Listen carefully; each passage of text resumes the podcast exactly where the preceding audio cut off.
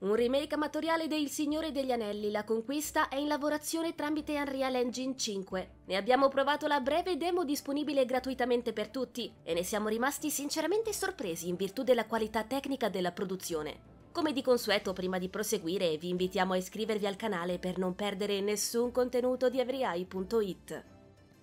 Il primo impatto con la demo ci pone dinanzi ad una scena brutale. In giro vi sono solo cadaveri di soldati e i resti delle bandiere che fino a qualche ora prima stavano sventolando per incitare i guerrieri a dare il massimo in battaglia.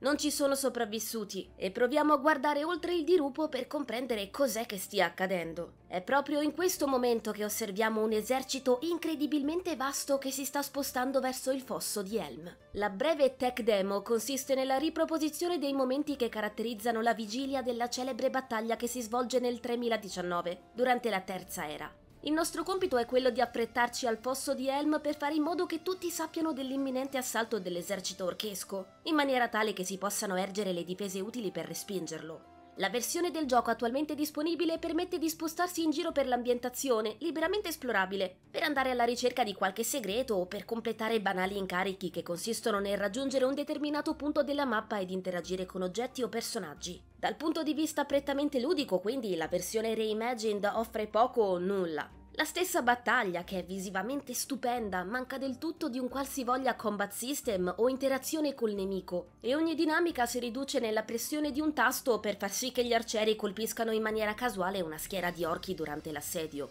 Persino la classe selezionabile non ha alcun impatto sullo scontro, dal momento che in base alla scelta del giocatore viene modificata solo ed esclusivamente la skin del personaggio in uso, senza che vi sia una differenza tangibile tra l'arciere e il soldato. L'aver definito questa versione di The Lord of the Rings Conquest una tech demo non è affatto un caso, poiché le carenze sul versante del gameplay vengono compensate da un comparto tecnico eccellente, seppur non privo di qualche difetto dovuto alle ridotte dimensioni del team di sviluppo. L'impatto visivo nel prologo dell'avventura, quando si assiste a quel che resta di una furiosa battaglia, è a dir poco spettacolare. Le texture del terreno sono di una qualità elevatissima, i tessuti delle bandiere poggiati sulle rocce reagiscono in maniera realistica ai fenomeni atmosferici e persino i corvi nel bel mezzo di un banchetto a base di soldati ormai senza vita fuggono spaventati al nostro passaggio in maniera credibile. Anche la qualità del fosso di Helm è parecchio elevata ed è stato un piacere esplorare gli ambienti che lo compongono sia in prima che in terza persona, visto che basta premere un tasto per alternare fra le due visuali.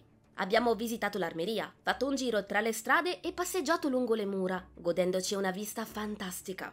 L'ambiente che più ci ha stupito è quello sotterraneo. Una delle quest prevede di addentrarsi nelle caverne sottostanti alla fortezza, le quali sono state riprodotte con grande cura e presentano un livello di dettaglio davvero notevole.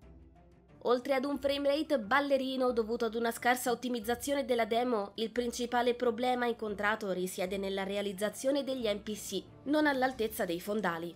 I personaggi sono animati male e privi di espressività, al punto tale da rimanere impassibili anche durante i dialoghi. Ovviamente non si tratta di una critica vera e propria, perché c'è ancora tanto lavoro da fare ed è palese che gli sforzi degli sviluppatori si siano concentrati tutti sulla riproduzione degli scenari, a tal proposito, si assiste ad un'altra piccola magia durante la notte piovosa, quando si scalano le mura del fosso di Helm per dare il via alla battaglia. Pur essendo eccessivamente diluito nel tempo, questo momento è spettacolare, perché permette al giocatore di assistere al lento avvicinarsi dell'esercito nemico alle mura della fortezza.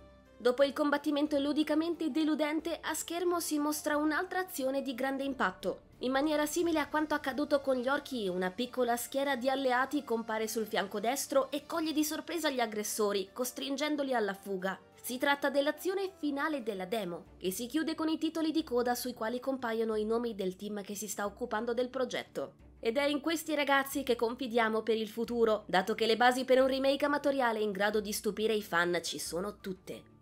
A questo punto non vediamo l'ora che la demo si arricchisca con una fase che proponga anche il combat system, così da farci entrare nel vivo della battaglia.